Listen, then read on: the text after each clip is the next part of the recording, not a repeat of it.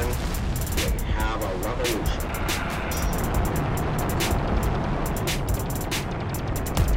It's one small step for man, one giant leap for the Trans Cinematic Universe Podcast with your host, Jonathan Andre Culliton.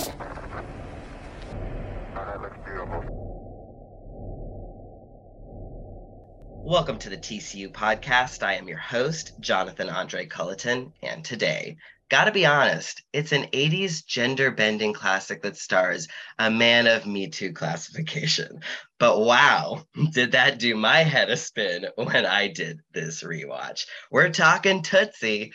Released in 1982, this film stars a yet to be disgraced Dustin Hoffman, Jessica Lange, Dabney Coleman, Teri Garr, Bill Murray, and there's even a young Geena Davis.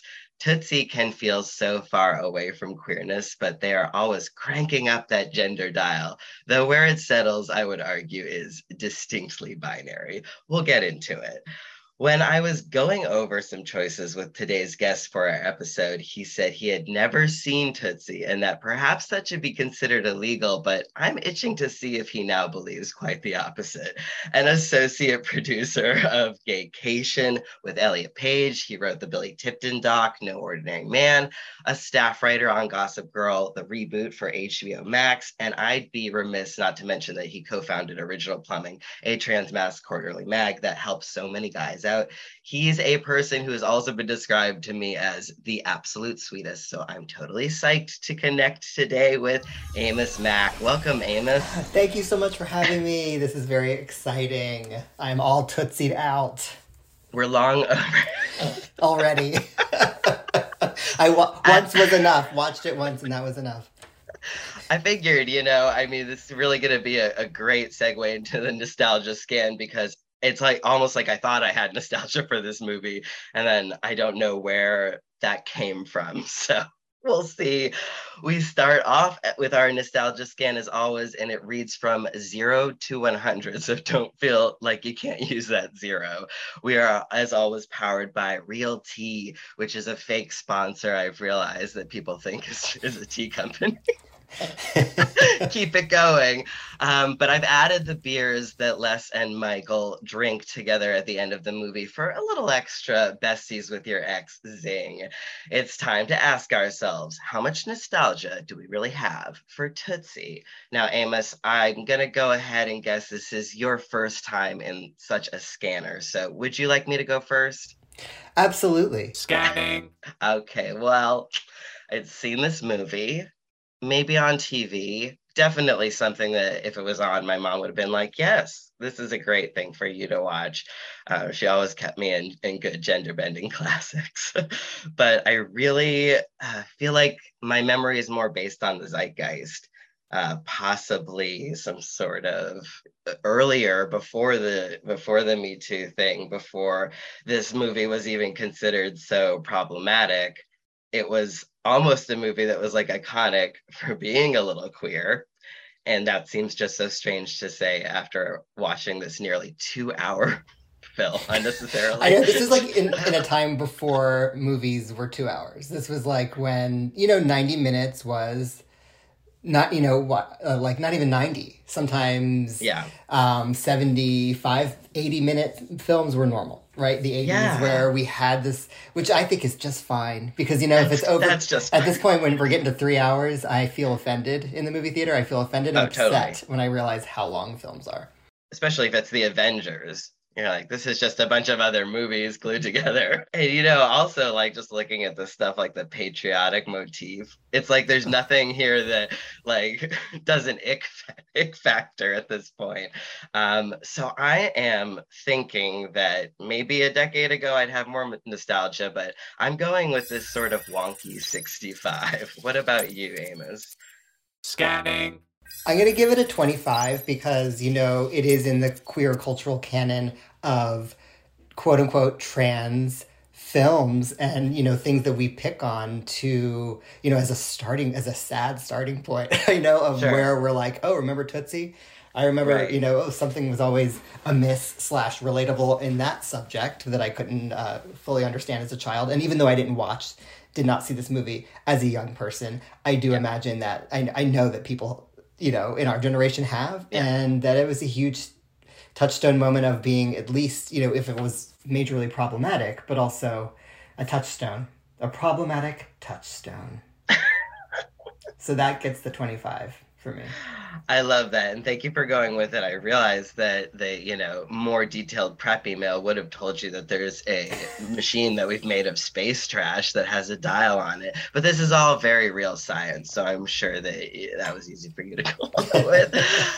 Well, we've got a 65 and a 25. I mean, that's an average that's pretty low for our podcast. Hey, Patron, it's a it's our first interruption from Patron, my cat. oh look at cute We're gonna get into our synopsis. Now, I'm gonna do our pronoun check, as sometimes we have to do with movies like this.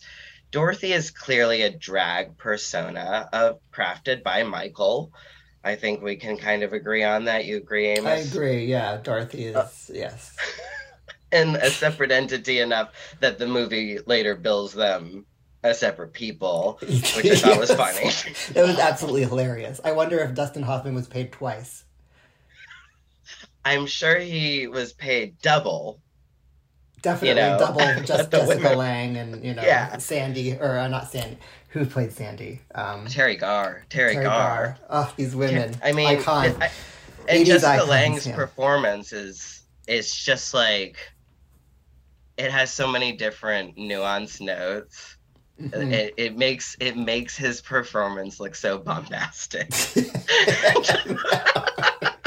I know it was it's so Mrs. Doubtfire. It's like it's there's, so, there's a lot of Mrs. Doubtfire. Um, so much. you know, they took femininity. they took a lot from it. Yeah. Right? Mhm. Um a movie I still love. Can't let go of that movie. I need to revisit. I need to revisit. It's still pretty good. You just have to fast forward for, through that part where he, he says he's a he she. That's just you don't need. so we're gonna do it as separate entities. Hey, feel free to correct me, y'all, and don't be shy. Don't start being shy about that. we meet Michael Dorsey. Uh, of course, he's an actor. This is it, I think this is a pretty interesting way to start start the film. Actually, the way that he's te- he's doing this mix of teaching classes. yes, He a lot going on in the setup of how special this fa- this actor who can't get a fucking job is. yes, We've got the proof that he's been around. We've got him teaching and everyone hanging on his every word as if he's a genius of all Sure. of all things acting. And we and have what he's saying is nothing. yeah, literal like fluff that like they wrote to like maybe put in, you know, you can imagine in the script saying like put in add an actual dialogue later. Yes. placeholder. But then and then we have the macro shot of, you know, him like the abstract, like close on the spirit gum and, and the mustache and all these things setting up this portrait of an He's- he's actor. Good. Yeah. I I like it. Um, but he also is immediately a little bit obnoxious. And he is in this play, of course, doing Tol- Tolstoy. Yeah. Something I fell asleep trying to care about. a big snore. Yeah, so he's he's doing this play and he's immediately difficult. So we see what we see a little bit of what the problem is. Even though uh, I saw this, though, it didn't actually jog my memory that yes, this is the this is the crux of it. He's so difficult to work work with, which we'll get into later. But he quits this play, storms out. He also tells his acting students, of course, that you got to find a way to work. You're an actor. There's no work in New York City. That's also setting up the dramatic crux. There's no no work in this 1982 New York City, and you have to find a way to survive. We immediately see that he's also a server at a restaurant. Uh, then it's Michael's birthday. There's a big party Mhm. with his friends. We see his friends are Bill Murray, Teri Garr, and everybody's there. But we also see immediately problematic terrible misogynistic behavior from Michael and this very not only aggressive flirting, but then when he kind of loses out on that girl, she's also like dragged away physically by someone else when she's probably inebriated. Yeah, by the that- arm. That, yeah, that, was that like that her? I didn't know if that was like her partner. Definitely like not someone who was friendly, whether or not it was a partner or not. But he's. It was just uh that party. I like the idea of her calling that person their par- her I know, partner. or you know, her life, her life partner. This is my partner. But there's also like, let's not forget that the that the party takes place in the Bill Murray and you know Dustin Hoffman apartment, which looks like what I lived in in Bushwick, Brooklyn, in the early 2000s, um, Wow. in a uh, you know an old warehouse space. So that Sure. that's it's giving very much like you know collaborative collaborative living with many different artists and falling apart and just the tape on the walls and and the, the, the stark white little areas that have been it looks like they they've built little um, nooks to live in. yeah, it's not a great. I mean, it's a it's a good space that they could do more with. These guys are so basic. Um, use a little bit of that flair that you use with Yeah. your your makeup and stuff. Take some spirit gum. it's not that interesting for them, but as we'll see, they're kind of basic. So after the party, after Michael feels dejected and watches this woman dragged away, Sandy tells Michael that she doesn't think she's going to go to this next audition. She has no faith in playing a woman. She- and she- right. You're worried about your audition tomorrow, aren't you? No, I'm not Hmm? worried about that audition Why? because Why I'm not going to get it. I'm not going to get it because I'm completely wrong for it. Why? What kind of a part is it? A woman. Sandy is that I love how the script is like, you know what it, what she means. Sandy is then co- coached, of course, by the brilliant actor that she knows, Michael, who brings out the best in her. That that scene is so funny. The back and forth and how he got it out of her. I'm gonna try that next time I'm directing. I'm just gonna those exact words. This is rage? I have a problem with anger. Yeah, you certainly do. But I'll tell you something. There's a hundred other actresses reading for this part who don't have a problem with anger, who aren't afraid of working, who aren't afraid to stick everything out on the line and do it. Well, don't get mad at me. Well, stop being a doormat then. I'm not a doormat. Act right now. Do it. You're wrong, Dr. Brewster. I am. Go on. You're wrong, Dr. Brewster. What do I have to do? Hit you with a stick? You're wrong, Dr. Brewster. I am very proud to be a woman, and I'm proud of this hospital. And before I see Yeah? it destroyed by your petty tyrannies, Have the anger. Don't show it to me. Don't push it. I'll push. recommend to the board that you be thrown out into the street. Don't lose it now. Good day, Dr. Brewster. Don't whine like you're a second-rate I actress. said good day. And he becomes her her cis male savior. Great. Absolutely. Because no one can tell you how to act like a woman in, you know, modern 1982 society than a man. Michael then goes to the audition with Sandy. And this is uh, for this soap opera. Of course, it's going to become very important in the story. Sandy's sent straight out. It's really cruel. And, you know, she's 33. So this is a time when she's changing from maybe never having been the ingenue to maybe being the mom.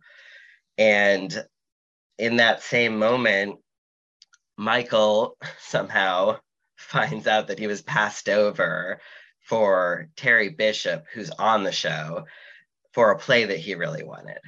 And he abandons Sandy immediately there. And he runs. he runs. He runs to his agency, right? To Yes, all the way to the agent and confronts him about like not aggressively putting him up for the part as much. It just this is not I, I know agents can sometimes be a little lackluster, but like really, for real, this is not appropriate. I mean, at this point, Michael's got to know the, the way of the game, and that you know it's uh, it's about they get you in the door, and then he either gets the job or he doesn't. Is he supposed to be 33 or is he supposed to be? I don't know. That was the that was one of my questions. Was like, how old is Michael supposed to be? Because also in the '80s, everyone in in like film and television, the hairstyles, everyone's looking older. Sure. know- And in The Graduate, he's supposed to have just graduated college, but he arguably looks like, you know, in I his think he's supposed to be like 40. I actually think he's supposed to be 40 because I just pulled up the script. Okay, So okay. Michael is supposed to be 40. Okay. Which, as a man, means that nothing. He could Yeah.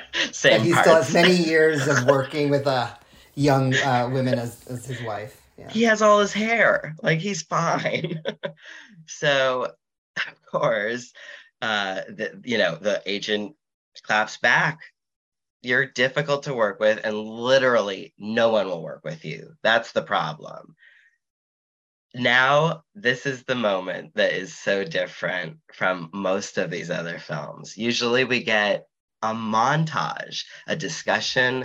Sometimes we get a thing about the name. We we we look over at a trash can and we say my my name is now karen trash. Like there's no moment in this movie like that.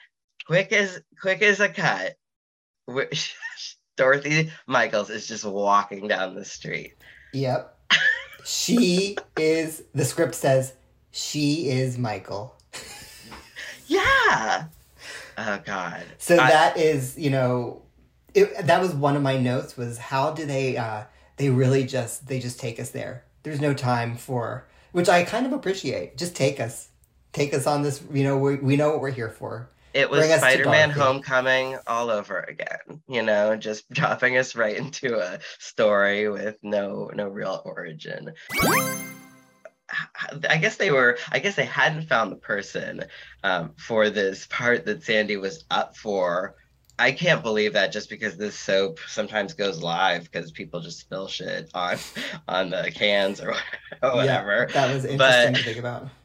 So it, I, I did not believe that they didn't just go somebody, uh, you know. Yeah. I couldn't believe that they even brought that other actor in to read with, you know, to check che- chemistry. That's unbelievable, but whatever. Dorothy goes up for this part and she's immediately rejected based on look, aura, age. the guy just fucking hates her, the director, Ron. And instead she claps back in this way that is like I mean, I don't. I, I assume that Michael spent a lot of time developing this his voice, Yeah. but I'm with a, the char- I'm, a, I'm, a, I'm, an, I'm a character actress. I'm a character actress. That was kind of the voice, right? It's ve- like I it was mumbling. Why? I had to turn on the closed caption because uh, I was blasting it. I was blasting the audio, and I still couldn't understand what the hell Dorothy Michaels was saying. Yeah, she, she's an opera register, but she's a little bit Like southern. birdie, there's some marbles. There's some marbles in her mouth. Little tinge of southern. Yeah, and she's I- getting like I, I just want to know like also like the dynamics of uh her trying out for the part that she has a great agent so that's how she gets in the room but doesn't anyone wonder where, where else what else she's been on like of course this is before imdb you know you can't just Sure. or but like no one's asking like anything about her history as an as a character actress you know I, I, it's it's implausible that Agent doesn't know yet. That's in a later scene. I Mhm. just, I don't get it. Um, but this movie does a lot of leaps where they're just Yeah. like, it just, it was and it is, and that's what happened. So, you know, the this is a, of course, uh the setting the stage for the great audition that lands Dorothy this part. What's the what's the character's name? it's like miss jennifer or miss kimberly Yeah, Miss yeah, Kimberly. yeah. Is it Miss Kimberly? it's Yeah, miss kimberly Miss Kimberly. right, Miss Kimberly's birthday sounds like party. it sounds like a um you know a kindergarten teacher This is a great audition, and even though Ron doesn't, Ron still doesn't want her because he says something like, um, "There's just something about her." They're Mhm. Like, isn't there something about her that you don't like? something wrong about her you know that might that might be a little microcosm of uh, some of the feeling that like cis people think is at least had about trans people you know yeah there's like something that is off about this i mean ron tells dorothy like you're too soft you're too genteel and not Yeah. threatening enough Well, I'm just uh, trying to make a certain statement here, and I'm, I'm looking for a very specific physical type. Of Mr. Carl, I, I'm an actress. I'm a character actress. I can play this part any way you want. Honey, I'm sure that you're a don't you very, give me an very idea good actress. It's just for? that you're a little bit too soft What? and genteel. You're not threatening enough. Not threatening enough. How's this? You take your hands off me, or I'm gonna knead your balls right through the roof of your mouth. Is that enough of a threat? To start? Yes, I think I know what y'all really want. You want some gross caricature of a woman to prove some idiotic point, like like power makes women masculine or masculine women are ugly. Well, shame on the woman that lets you do that, on any woman that lets you do that. And that means you, dear. Miss Marshall, shame on you, you macho shithead. And that is really the only time in the film, I believe, that Dorothy, aka Michael, has this moment of, um, you know, clear, ref- clear reflection, and you can tell a woman wrote that line. And uh, you know, you could tell that like that was that was outside of the box for this film because other than that, it's a, it feels like a, a lot of um, moments of of Dorothy and Michael being just so surprised at how men treat women. It's just so shocking. I've never noticed it before. You know, it's but that was a moment of reflection when she's yelling at Ron. So odd because Michael was doing some of that, so it just doesn't make sense. but um, but he wasn't really self-reflecting. I think, it, which is the thing that he sort of learns a little bit. I would Yeah. might be stretched to say that. This is the landing of the job. Great, and this is he's landed the part that that Sandy wanted. So that's of course another thing that's going to become important. Let's see. I've like lost losing my place. I'll just pause for a second. Just this for oh, okay. So then right, Michael's best friend Jeff, Bill Murray, is like, um, you're you're doing this just for the money, right? Which actually is a classic scene. You know, that's a classic scene with the friend being like, this is just about the weird thing that you wanted to do to win back the girl or get the money or whatever it is. And that's why I transitioned for the money. all for the money. I know. Yeah. People don't Broke realize the before. windfall that comes. the secret loophole of financial gain of transition. this this part is so real to me. Michael's over at Sandy's. He, he really can't help but look in her closet and Oh Like- God, this scene. check out the dresses. And Just can't help himself. that part is crazy. But she then gets in the shower to clean up. He's already he's his, he has like his pants half down and his shirt off. Uh, and she comes out of the shower. She screams because they are just friends. And then he like opens his arms to cover. This is to cover for what he was scene, doing. yeah. So ju- I just want to remind everyone t- in oh, that that was the choice he made. He was like, I, I need to cover for doing Dorothy drag. So instead, he goes towards Sandy and says he wants her, and then they fuck, and then immediately after that, they have a conversation where, like, Sandy is like, okay, I know how this goes. You, you know, are, are am I? Is this like our six? I think they say they're friends for six years, and is that is it over is this did we ruin our friendship and he's like no i'll it's like i'll call you tomorrow which is is always i'll call you tomorrow during the whole film he's like we're going out he's not this is my the worst kind because I, I date exclusively cis men and my least favorite thing that they do is make a definitive plan that is definitely not going to happen. Um, very sure you know so it's the commitment for me uh, to to believing it. So the, you know she knows what's going to happen but michael doubles down on this which we can see is just setting things up for total disaster. And i want to mention that he had also run into julie who will properly meet who's on the soap you know played by jessica lange it- it- he had an a- attraction to her that was, is definitely not what he has for Sandy. So we can already see that Sandy deserves more. Michael is not the one for Sandy, you know, and both of these people should never have fucked or probably been friends. so I'm gonna hot take that one. So of course, then Michael uh, is on set as Dorothy. He goes to the Dorothy. I'll say Dorothy goes to the. I feel like this is a part where sometimes when he's interacting with the women, he's Michael. but I'll, I'll to remind us what he's wearing mainly. I'll say Dorothy. So he goes into the dressing room. Of course, Geena Davis is in like bras and underwear, and he's like, cannot cannot just like go over and dress. And he finds out that Dorothy is going to have to kiss the character named Dr. Brewster, aka, do you remember Amos? Um. The tongue. Oh God. the nickname is the tongue.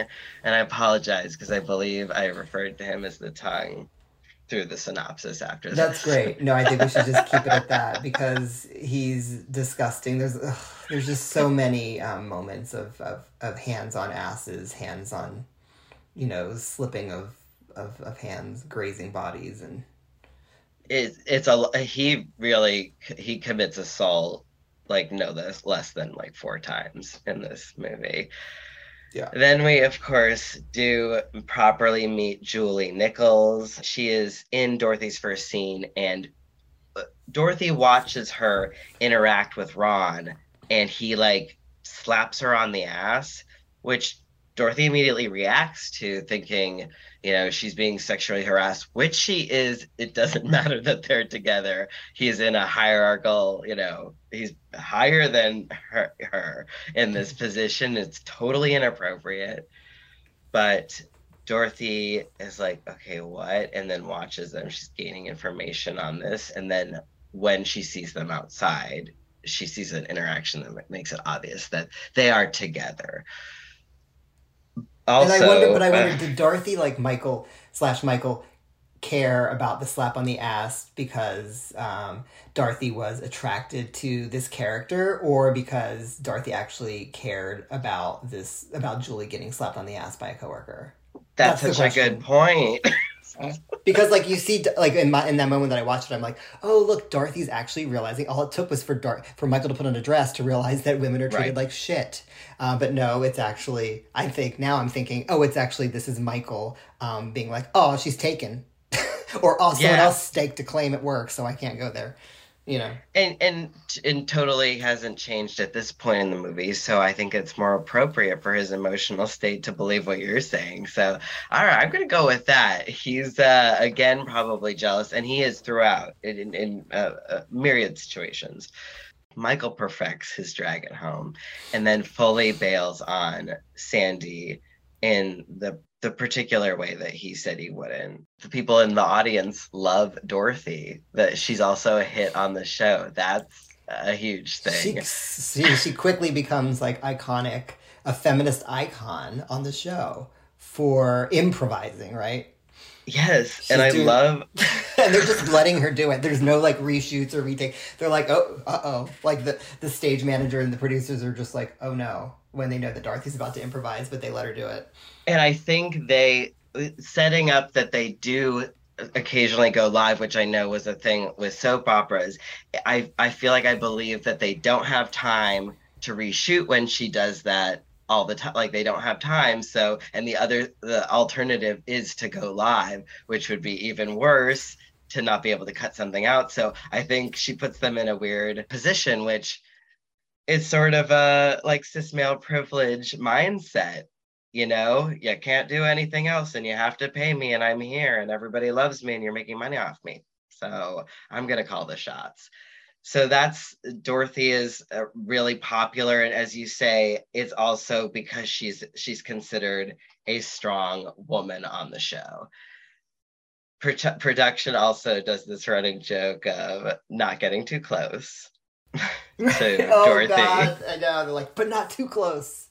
Get a better angle, but not too close. Which is so I laugh every time.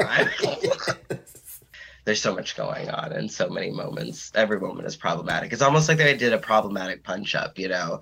How can we make this moment just a little bit worse?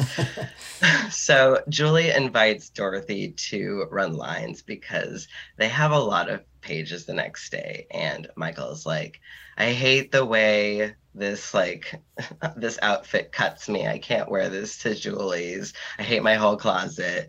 Jeff says that he's getting into a weird area. Another great comment from from Jeff. And Bill Murray's never been like me too, but he has like so many comments about him just being a dick on set. Yeah. so it's like, okay, he leans into this pretty easily. Dorothy then um, finds out when she goes over that Julie has a kid. What? Yeah, like- we don't really know where the like who is the where the child came from. It doesn't really matter, you know. But it, it, it that was a question I had. it's like it's like if we were over at Julie's, we would not have asked the questions that Dorothy did, like us as people. We wouldn't have been like, "So you're Right. married? Are you divorced? Where'd the baby come from?" It's like she says she says everything but saying that. Julie also is pretty rude. She asks about like if Dorothy is irritated at all from having makeup like caked on her face like that, which I was just like, "What?" I know. Is that is that rude. that actual conversation? Would someone have asked that? It's, I don't know. There could have been a, a, a more nuanced way to ask. I It's think like, such a question. And also, your makeup you've known her for like a day, two, a week. You know, not even a week, and you're gonna ask someone that. Imagine going to a like a party with a bunch of trans people and saying something like that. It's just really ridiculous and and and these are personal questions. I know they're getting to know each other, but I just would never I'd be so mortified to say something like that to someone. So I don't understand. But they have this this uh this conversation and Meanwhile, we are cutting back and forth to Sandy preparing like the saddest dinner in the world for Michael to come over. And of course, uh, this is when the, the conversation at uh, Dorothy and Julie turns to the drinking thing. Never really unpacked, but like I like, know. that- totally like they never picked that up again in terms of the question of why do you why do you drink so much? Oh, thanks, Dorothy. Why do you drink so much? Because it's not fattening, and it's not good for me. How many things can you say that about? You tell me that I should mind my own business.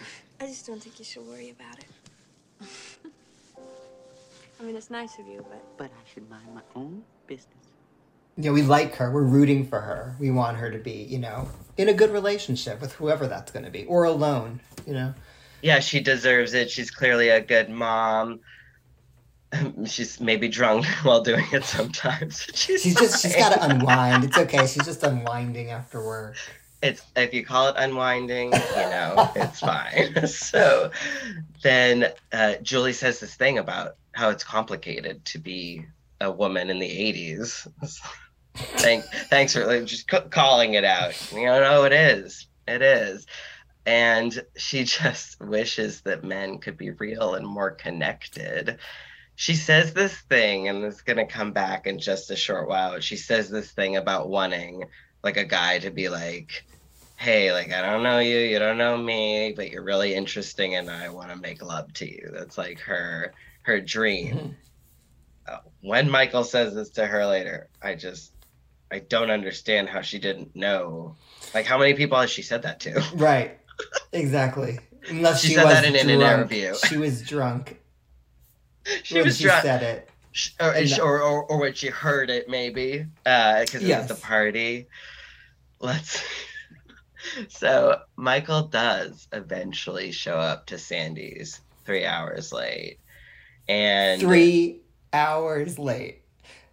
Let's think about that. You know, without even a call no before cell phones. So that's please i hope i never put up with anything like that that would be too much so they're talking shit about dorothy that's what the conversation leads to and Sandy is like she sucks. She she she's fat. She's a cow. Michael starts making up um, his lines also, uh, so his his character isn't you know as much of a wimp, which is what Sandy says. Like he's it really turns up the gusto with Dorothy that like in this in this section he takes Sandy's notes and he takes that to work with him. But it really, he was already on a road to do that. So it's interesting that like Sandy thought that Dorothy was a wimp.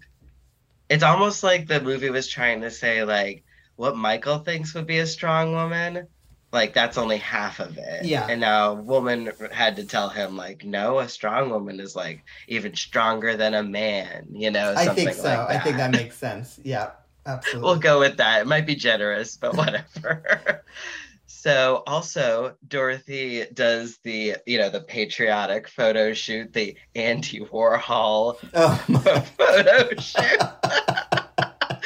Like one of the last things he did? you know, makes her. I know, right? Could you imagine? But like, it just proves, it shows the audience that he, that Mike, that Dorothy, excuse my pronoun slips, but that Dorothy has just become not just a feminist icon and a relatable female figure on Women's Day, but Right. she is also a pop culture figure that the Right. likes of Andy Warhol wants to siphon her fame from. You know, because at that point, you know, Andy Warhol was so known for surrounding himself with Yes. these um up and coming and you know artists that he could that he could Dor- use. Dorothy's a Warhol girl. and you know? Dorothy's in the mix heavily. I think this is a, a point where I was remembering, starting to remember that this movie doesn't feel gay. This movie doesn't feel um, particularly queer. It feels very much from the cis heterosexual perspective, and they are they are fully going on this ride with Michael. They're like, whoa, you know, look how far he took this, you know. So Michael and uh, Sandy then, of course, end up at this party with with Julie this is where we do get that moment, which is so strange. Hi. Mike Dorsey. Uh-huh. Great view, huh? Only Phil could afford all those lights. You know, I could lay a big line on you, and we could do a lot of role playing. But the simple truth is, is that I find you very interesting. And I'd really like to make love to you. You know? It's a simple. And she doesn't recognize him, but she also throws a drink in his face. Um, that's yeah. After she says the iconic, or after he says the iconic quote back to her, and she does not realize that this is Dorothy. It's also really disrespectful of him because did like she should have known. She should have known. And it's like he thinks he can pull one over on her so easily to Yeah. feed it back to her. It's just really gross, you know. There's some time looper movie where somebody keeps oh, it's yeah, it's in Groundhog's Day, you know, where he just keeps being gross with her, trying to figure her out in iterations of the day so that he can just pull up on her and be like, wanna fuck. You Right. it the the simplicity of the female mind that he probably is thinking exists you know about just plugging in this information and she'll she'll be into it it's just so gross so michael's disgusting And then he Get off. uses he's got the drink in his face, and he uses a man's suit jacket to pat himself dry before walking away. Um, the back of the man who doesn't even realize that he is using the Same. suit jacket, which is I was like, that's okay, would you know. would would do it julie invites dorothy upstate at this point to stay Here with her dad we go. Yeah. set set piece alert coming up julie the baby and dorothy and les is of course the dad immediately there's maybe some sparks with les and dorothy maybe the and sparks you wonder, is it a setup? You know, is Julie doing Right. this for just for her dad, or because she wants to get like, get away and needs a, a female companion with her on this trip and likes Dorothy's company, or is it dad needs needs a partner, a life and partner? I, yeah and i don't i think i think maybe she thinks of it that way but there's also a part of her that really really wants to be around dorothy because because she can't dorothy deny the spark. Right or the, the the spirit that lives in both michael and dorothy Mhm. apparently. Uh, i wouldn't have been surprised if you know dorothy embodied something that michael really really truly didn't have you know in the end and that their relationship wouldn't work but whatever. We'll, we'll we'll see how the movie ends up. Dorothy then gets close to the baby in this way that feels gendery feels like you know especially when they they see something over there remember amos and they like running towards it and, And she's like- amy with dorothy And then she kind of coddles the babe. She bring holds it out like it's a, yeah. a dirty pile of trash, and then realizes, oh, human life, and holds Yeah. it in close, and then coddles it in a very motherly fashion for the camera. It's so simple. It's like okay just be lazy about everything. That's fine. Dorothy rebuffs les some you know in this in this section of time. She's not trying to necessarily lead him on but she's also like i don't know she's not doing enough to not be alone with him or whatever i don't want to put the blame on her because les is a little bit aggressive les is a little too aggressive for me i don't like this Mm. like that swing was way too small for two Yeah, people I agree. The swing, um, he was not invited to sit next to her. You know, she and and, and like I enjoyed the piano scene for a moment. That was like with the three of them playing the piano together, singing before bed. But then I did feel he, um, my instincts were right, as we'll see later at the end with Les. That right not the best vibes uh, in the long run.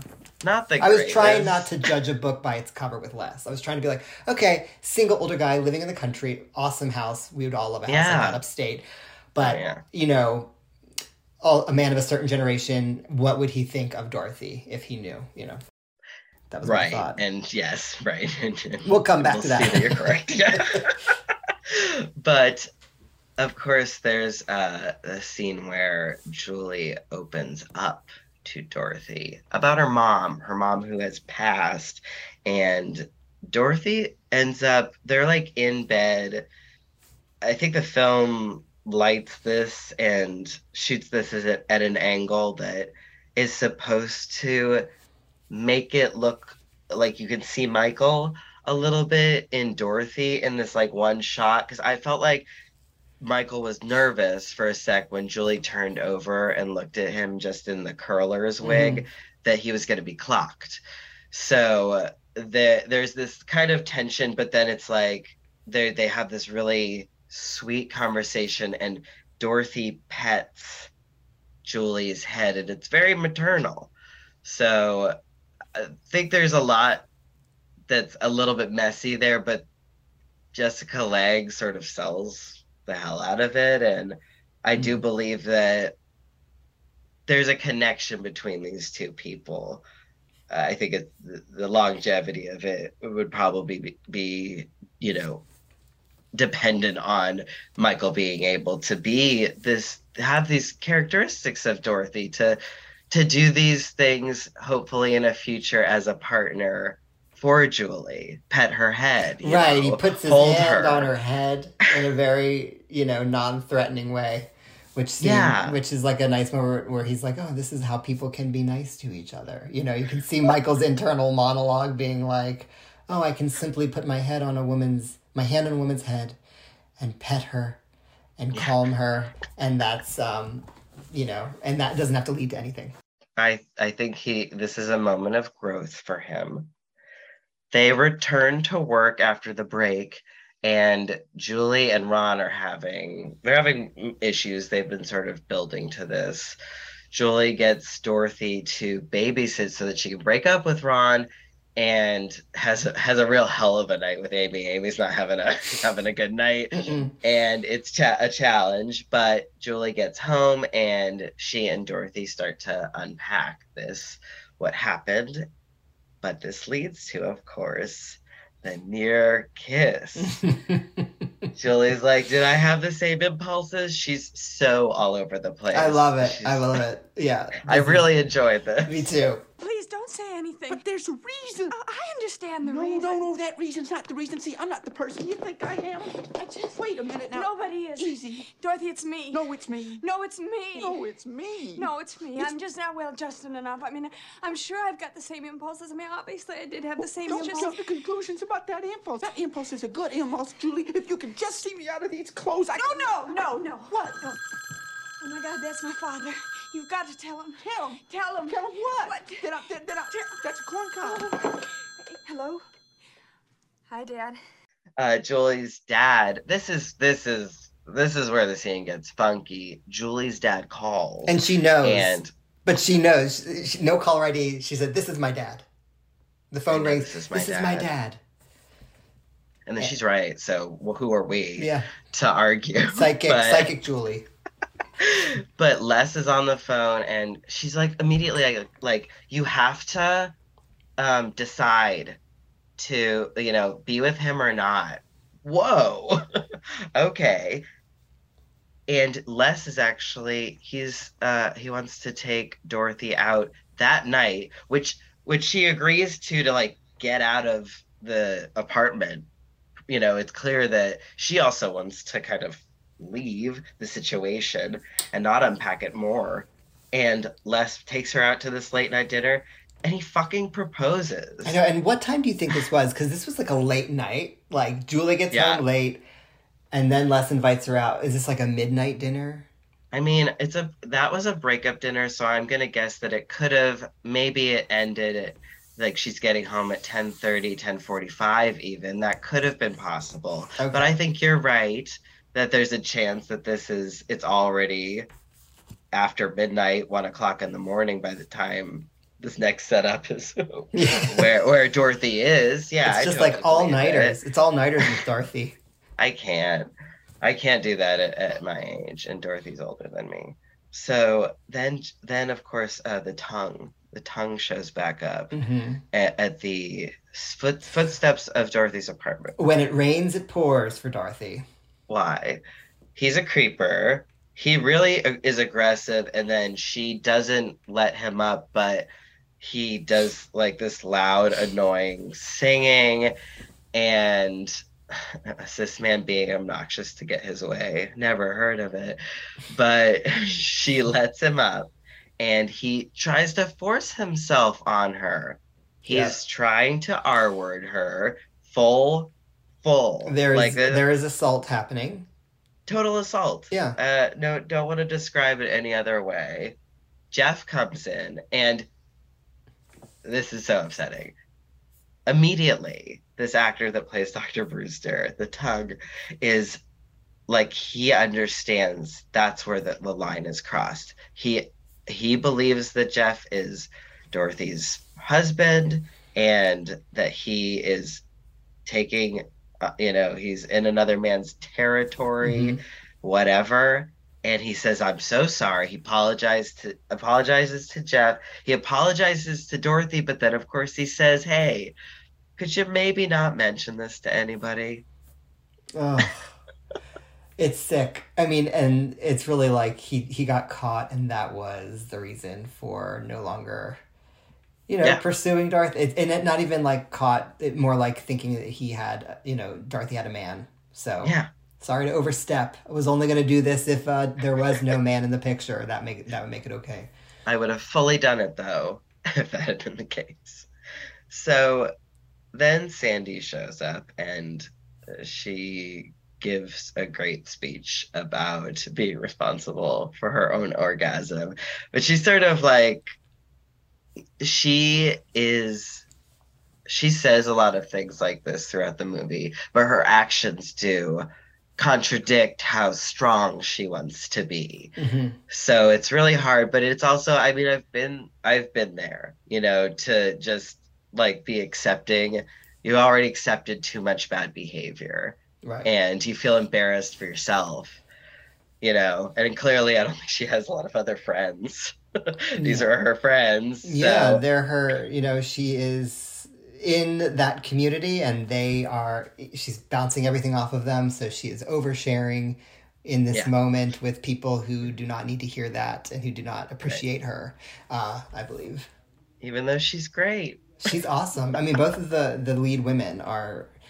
I'd like to watch a, a cool. film with you know where they're hanging out. You know? that would be so cool I don't, that film was never made Mhm. back at work then things are weird things are weird between julie and dorothy julie is like you changed my whole life you changed me we can never see each other again which hon- honestly felt a little queer Yeah. Because it's either the opposite or you know it's it, we're binary in that Yeah. so so we find out about the tape ruining and the lie the necessity for miss kimberly's live birthday party and you know you know you're looking at that runtime you know this is going to be the big moment We know and, the reveal is a coming. and michael has been he had found out from his agent that he they wanted him they wanted to pick up his option and it's a one-way option you know the they they pick you up because as an actor you you desperately want that most of the time so he finds that out and he really he just thinks he can't do this for another year or whatever however long he's i don't know how long he does this the There's even a pay bump involved. You know, he'll be getting more money, and he's still like, it's not worth it. It's just not worth it for him. Ruse girls wouldn't know anything about that. So some so this is uh the, the moment he enters on this big balcony everybody's looking up and he starts to sort of say these things that like julia's connecting with or whatever. And he does he's not good at ad lib there's his ad lib on the show had been pretty okay, but this one is like terrible. He's stumbling, trying to find the plot, what he wants to say, Mhm. and eventually he he reveals that um, he is not. Uh, is it? Was it? Uh, I know the the word the one he reveals himself to be is Edward, I think, but is it something like Emily or not? It's not Emily Kimberly. For I am not Emily Kimberly, the daughter of Dwayne and Alma Kimberly. No, I'm not. I'm Edward Kimberly, the reckless brother of my sister Anthea. Holy Christ! It's a fallerina! Edward Kimberly, who has finally vindicated his sister's good name. I'm Edward Kimberly. Edward Kimberly. And I'm not mentally ill, but proud and lucky. That is such a soap name. He's like, I, I, I am not Emily Kimberly.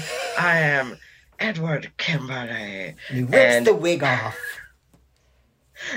he rips the wig off and he looks, you know, he looks like uh pretty pretty normal after he like he uh the caked makeup. Uh, You could see that you could see the difference between the Mhm. skin tone and uh, he can she can see even probably recognizes this it probably recognizes him maybe from the party even it's it's a it's multi-layered it's a it's an icky feeling for us knowing that a lot of these reactions in this montage have to do with uh, cis gut reaction to gender uh, gender exp- expression point, point blank I have a question though. Can you remember from the film? Is there a scene where Julie then slaps Dustin Hoffman's character? it's not water or anything Because I'm looking at the script right now, and I think that there is something cut out of the film. I'm looking at the shoot the shooting script because in reaction to Dorothy coming out. i thought she was going to Because do you want me to read it?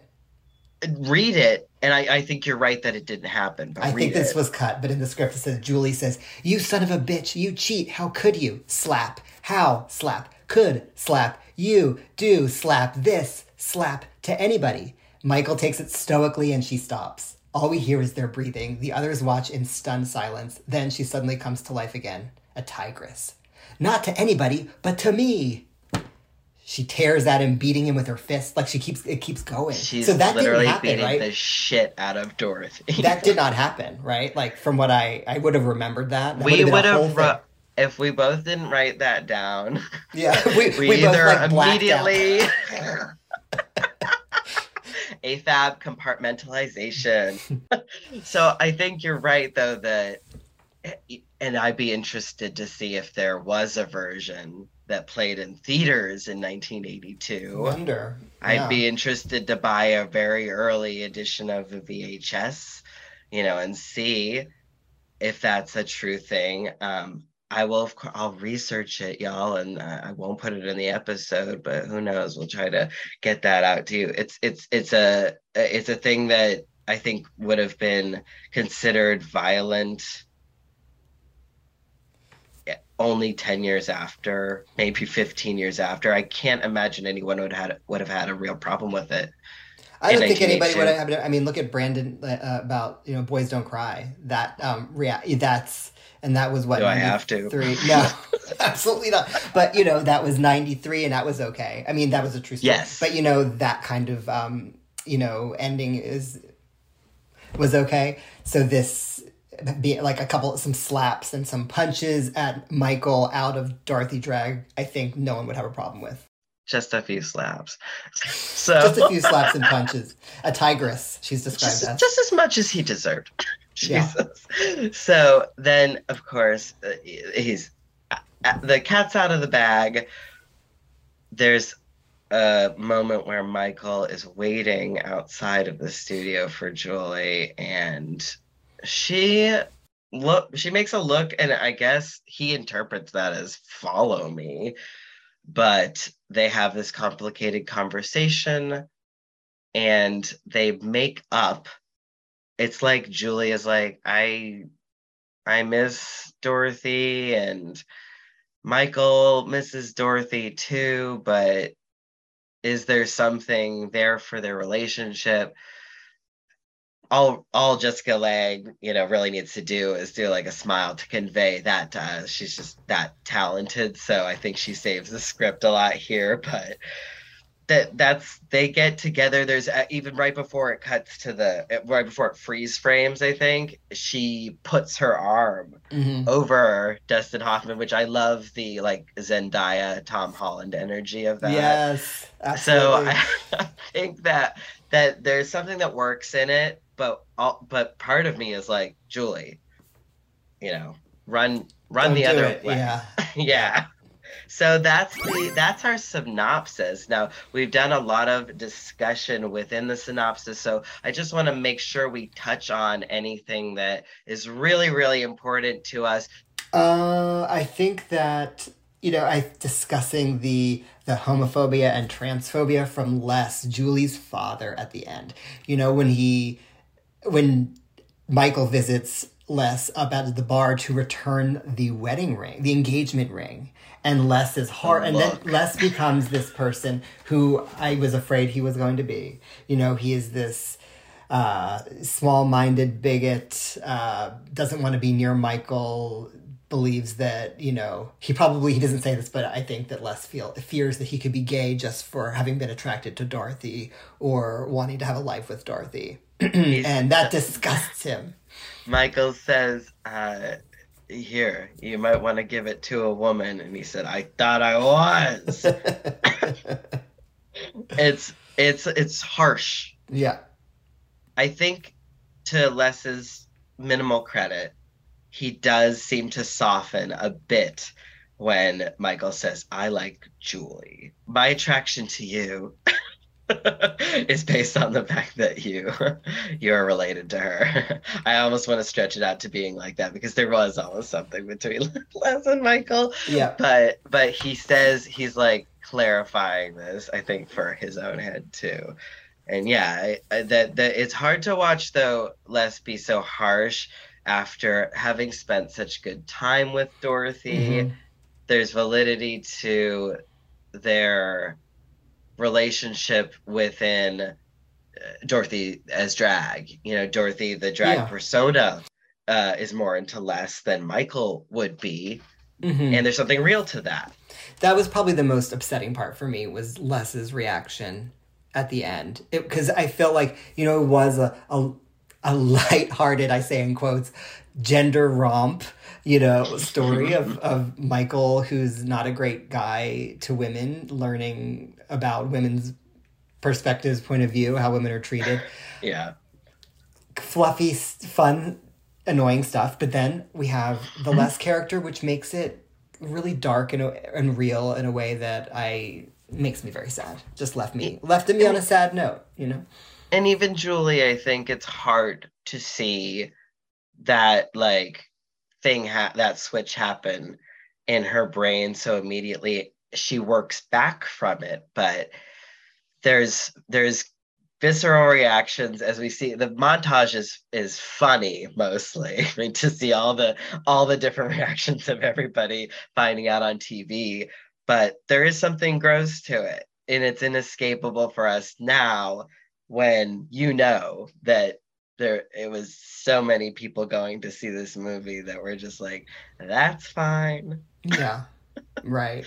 i'm sure some of us went to see this movie too you know I'm so It's- sure. I'm sure they were like there were people like us who went to see it in 1982 and were. I just wonder how they felt. there, there probably was a part of them was calling out to for the future to be better you know hoping for this the, the future that we are the great future that we are living in now And that's why I gave it a 25. yeah I, I think that happens a lot you know i think a danish girl i think i gave a five which i think is really generous Yeah.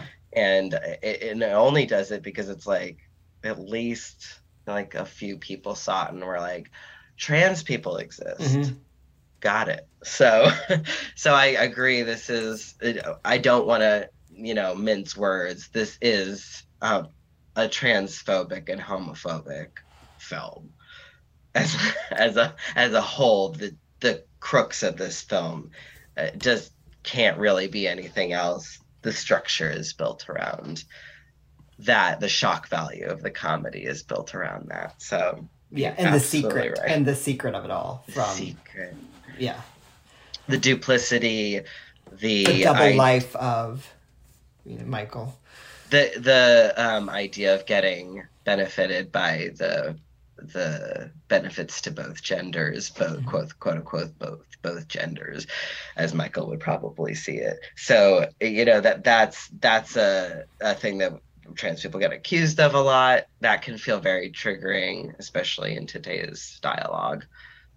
I want to say, you know, also about uh, the the general character of Michael. I think this is a, a guy that arguably is the worst. There's not not a lot of redeeming things for me that make me think that Michael has any super sensitivity even from acting. Doesn't even seem it seems very technical for him and very crafty and, and and whatnot. And I don't I think through the performance and through using his craft is where he starts to learn the emotional angle of it. But it's a very long road that starts with us basically seeing him harass a woman in a way that he then gets harassed later, sees other women harassed, and and learns from that. But really, it's a hi. It's really a walk in, you know, walk in the shoes thing that has to happen. He doesn't have a lot of appreciation for women, women's struggles, or how to treat even his No. friends that are women. And he's toxic to Sandy. He leads her on, his friend of six years, who he sleeps with while wanting to borrow her dress. And he, you know, he, he, he leads her on while lusting after Julie. And Yeah. he just doesn't like, there's nothing likable about that, about a character that does that to Sandy. To see Sandy's arc, it's like, yeah. it's shitty 100% the whole way through. so it's just, Yeah. it was hard to like him. it's so hard to like him and it now of course uh, there's uh, just to touch upon it i think we see from those guys that have been me too'd you know there's a there's a depth in some of their gross guy performances. Mhm. it's a real wealth of knowledge. And i don't i don't think that that comes from nowhere. I have read little bits and pieces of what dustin is accused of and i think that there's definitely some behavior stuff that was just long ago okayed in his brain. And i think he uses it here. What i think is really unfortunate is that i don't think that he had the same experience as michael um, playing michael playing dorothy Right. as michael had playing dorothy straight up because uh, he didn't he's he's not on the other side. He's not the michael talking to julie at the end even um, if he really did all these these things so I don't want to accuse people that haven't been uh, haven't been uh, officially whatever uh, condemned by our really shady justice system just because I think it is a little bit unfair, um, even though our justice system is broken. But uh, I do think that when a lot of people accuse these guys of stuff, we should just we should believe them. You know, I do, but I do think it affects his performance, and it definitely affected my watching. For sure. It's hard to unsee it. It's hard to see. And, and I and and you know, I hope that you don't regret too much watching it, but I know that there's a there's a before and after Tootsie probably for you now. Absolutely. I think I mean I'm happy to have to be able to add to the queer canon of Tootsie to know that to have that point of view, perspective of like Sure. where what people are talking about. Like other than of course I know that it's Dustin Hoffman in drag playing a woman. I knew like the you know, the log Right. line of what the film is, but to actually see it and, and how they're trying to weave in these other conversations of what it means to be a woman in the eighties and you Yeah. sexual harassment. That's a very casual conversation. Um, Right, it- right, right. it, it's just it's a I don't regret it at all. And I also I did a little bit of a deep dive also just to see Yeah. like you know who was the writer. There are about like six credited one credited writer or two, and then a few credited uncredited writers. And there's one woman, Elaine May, filmmaker and actress who played Ruth Bader Ginsburg on something recently. What was it that she was on? Um, uh, I don't remember what it's called. Like the Good Wife or oh, the Good Fight. Uh, Okay. but anyway, filmmaker Elaine May, who is Mhm. now in her 80s, I believe, but wrote what did punch ups for Tootsie. She was the only woman. She's not credited. Yeah. And you can kind of tell that there are certain scenes where a woman there's women's perspective, like the, Yeah. the sex scene, the you know the com- the women's dialogue feels very uh, natural in certain areas, what, topics that they're touching on. So I just think that like let's give Elaine May some credit for doing those punch ups because um, she's uncredited in um, in the film. She wrote The Birdcage. Yes, wow. and she Yeah. did um, Ishtar was her famous Her- one. I yeah. of, like as a director and writer. Yes. Wow. Okay. Okay. So yeah, I mean that definitely there had to be one because you're right. there were some moments that um, I feel very comfortable just crediting them to Elaine. Yes, I'd like I to assume that we all know the Elaine scenes. So we have to move along to our game segment. All right. Now today we're playing FMC. That's Friend Managing Council. This game, for those of you who don't know, is based on Fuck Mary Kill. But we're in a loving place. I don't like the idea of uh, a sexless marriage. I don't I, like the idea of fucking a random person and then killing another, becoming a murderer. That that game is totally messed up. So we do friend managing council. I've prepared a few Mm. um, trios for you to right. choose. So, are you ready to play, Amos? yes. All right. First, first we're gonna do who are you gonna friend, manage, or counsel? Julie, Les, and Amy, the baby. so this is Julie, of course, Les, the dad, and And manage is like is manage is like be their agent. Who are you gonna make money off of? Okay. And who am I and counsel who am I gonna get therapy for? Therapy. Who needs who needs the noggin worked on? Okay. And it's Les, Julie, and the baby Amy. And Les was the tongue. The dad. The dad. Sorry. The dad. Can't yeah. even keep yeah. them straight. All those men. Um, just clogging up my brain. All right, we are going to let's we will manage Julie because she's a working actress. Okay. Okay.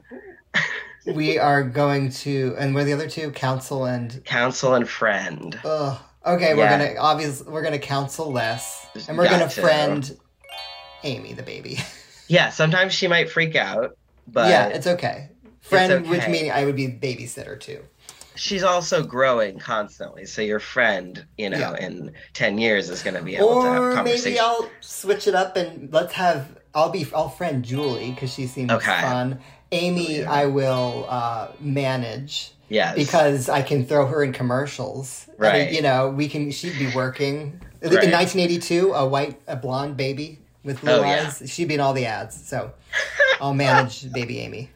All right, great. So you're gonna friend Julie. You're not gonna get her any counseling though for her drinking problem. Or you're just gonna try to Gonna let her kind of slip it in at brunch Yeah. every once in a while. Are you having wine again?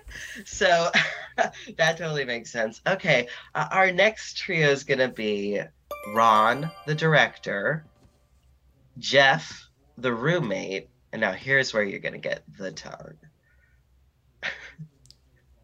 And the tongue. and the tongue. Oh. This Okay. one's harder. The tongue, You gotta tongue- friend one of these people. The tongue gets counseling. Okay, okay. I'm see. I'm being very logistic. The tongue gets counseling. Um, I Yeah, will you manage. get it out of the way. I'll manage Ron because he's already a working director, so that's Bankable. bankable. And then I'll Sure. befriend uh, Fred because uh, Jeff. Jeff. I'll befriend Jeff. Bill it's Murray. the same. It's just generationally Yeah. different. A Yeah. four-letter word. I'll befriend Jeff. And befriend Jeff, We all need a, a Jeff that we can roll our eyes from and use as character study. I think that makes sense. And Bill Murray, you know, he is funny. It would be funny to be his friend. Yeah. So let's see. La- last trio Dorothy, Sandy, and Michael. Oh, Michael. okay.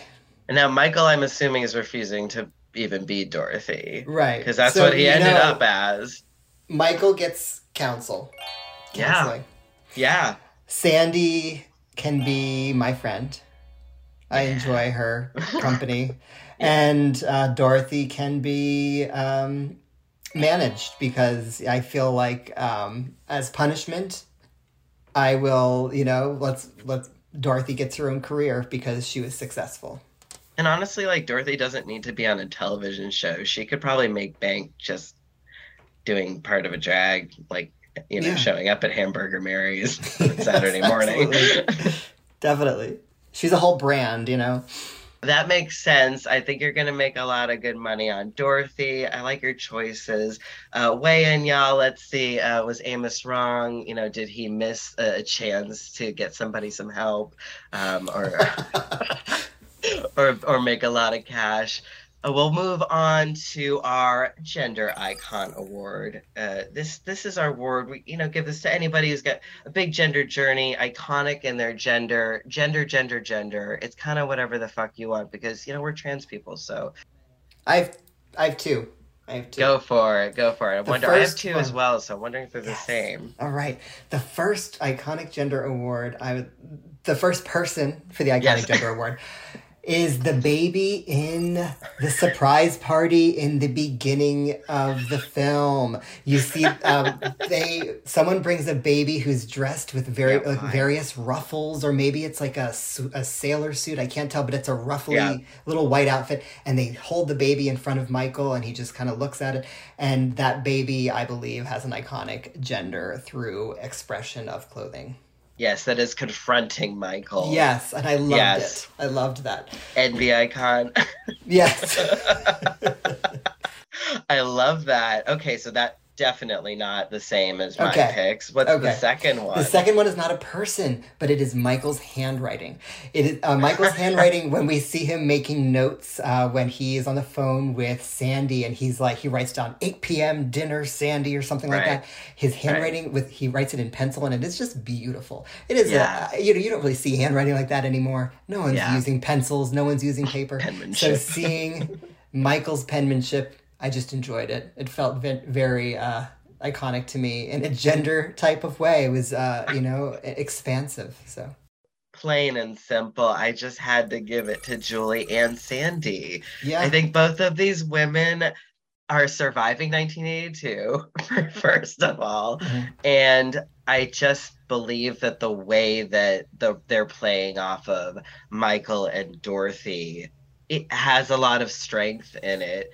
And it and that this is formidable. I mean, the way that the movie is just like bashing them, both of them, over the head a lot of the time with like misogyny and um you know, Julie being treated like shit as a, a working actress who's clearly very talented, and Sandy too. Like th- those those structures are things that we still deal with today, and the fact that God, what is this? 40 years ago. Okay, 40 years. Yeah. So the fact that this is 40 years ago, I mean, amazing. And plus, obviously, the women behind these characters and the careers that they had and just the consistency of their work. I even like looked at like Teri Garr, she was like doing movies since the time she was 16. So just. I love your choices. I love your choices. I think, you know, the film would be literally nothing without yeah. Julie and Sandy. They yeah. are they represent two different sides of you know Michael's life and of different uh, the two different versions of success and struggle and it I I love I love them both so. I They're both wanted... blonde though, which is interesting. That's true. The movie's like only blonde women. Yes, know. blonde only. I did think it was. I just remembered, like, as a flash in my mind, that moment when Les, like, at, at the piano, like, he like, he like pushes, uh, Julie like down onto the couch to like wrestle with her. Oh yeah, there's that. Yeah, he's behind her, giving her like a really aggressive massage. Yeah, that was something where I was, was like, weird. It gets intense. it's like it's supposed to be like daddy daughter dynamic of like comfort being comfortable with each other, maybe, but it gets a little out of hand, and yeah, know, it didn't feel right yeah, it was very like farm life, but like I just need him to see like I just need him to do that with a farm animal or something. Show me he does that with everything. Show me this isn't particular. But then but then he like puts his hand on her face to end it all. I'm like, no, this is not this is not good. But anyway, what a strange note to end our, our award ceremony on. This is the end of our show, Amos. I want to thank you so much for being here with me today. I hope the film wasn't too traumatizing again, but uh, I wanted to tell you, you know, I've really admired the way that you you've broken into the industry and the the just the rainbow of projects, to use a super queer word, that you've had just really interesting cool stuff. I've seen pretty much all of it and it's it's really a, a, huge contribution to our trans cinematic universe. So i want to thank you for that and i want to tell you that both Zackary and marvel have always described you as the sweetest person. Oh, so that's so that, sweet. that's why I, that's why i say that. Um, i really hope that we can meet in person soon too. That would be i really hope fun. so yeah i love this so much jonathan. Thank you so much for having me uh, this is one of the most uh, dynamic I, I the podcasts that I've been a part of, and I think that it's I, I love I always love the the podcasts that take you through a story, a, either a TV episode or a film, and like so it was those are the ones that I listen to the most. So this is oh, yeah. exciting to like be on the other end of it and actually like participate in one. So thank you. Yeah, you're welcome. Um, I hope you had fun, and I hope the shuttle ride back is not too bumpy. Everyone, links are in the description as always. Buy my buy my show Bombshell. That would be a great thing. Sign up for the Patreon, five dollars a month you know, you get bonus content. You can see the Female Trouble tones, which is Zackary Drucker and I perform Divine's iconic Female Trouble theme song in a Pod Rocket music video. I mean, that's that's worth so much more than five dollars. So you know, get on that. Listen, keep listening. We really appreciate you. Leave those ratings and reviews. We are out. You're wrong, Dr. Brewster. I'm very proud of being a woman.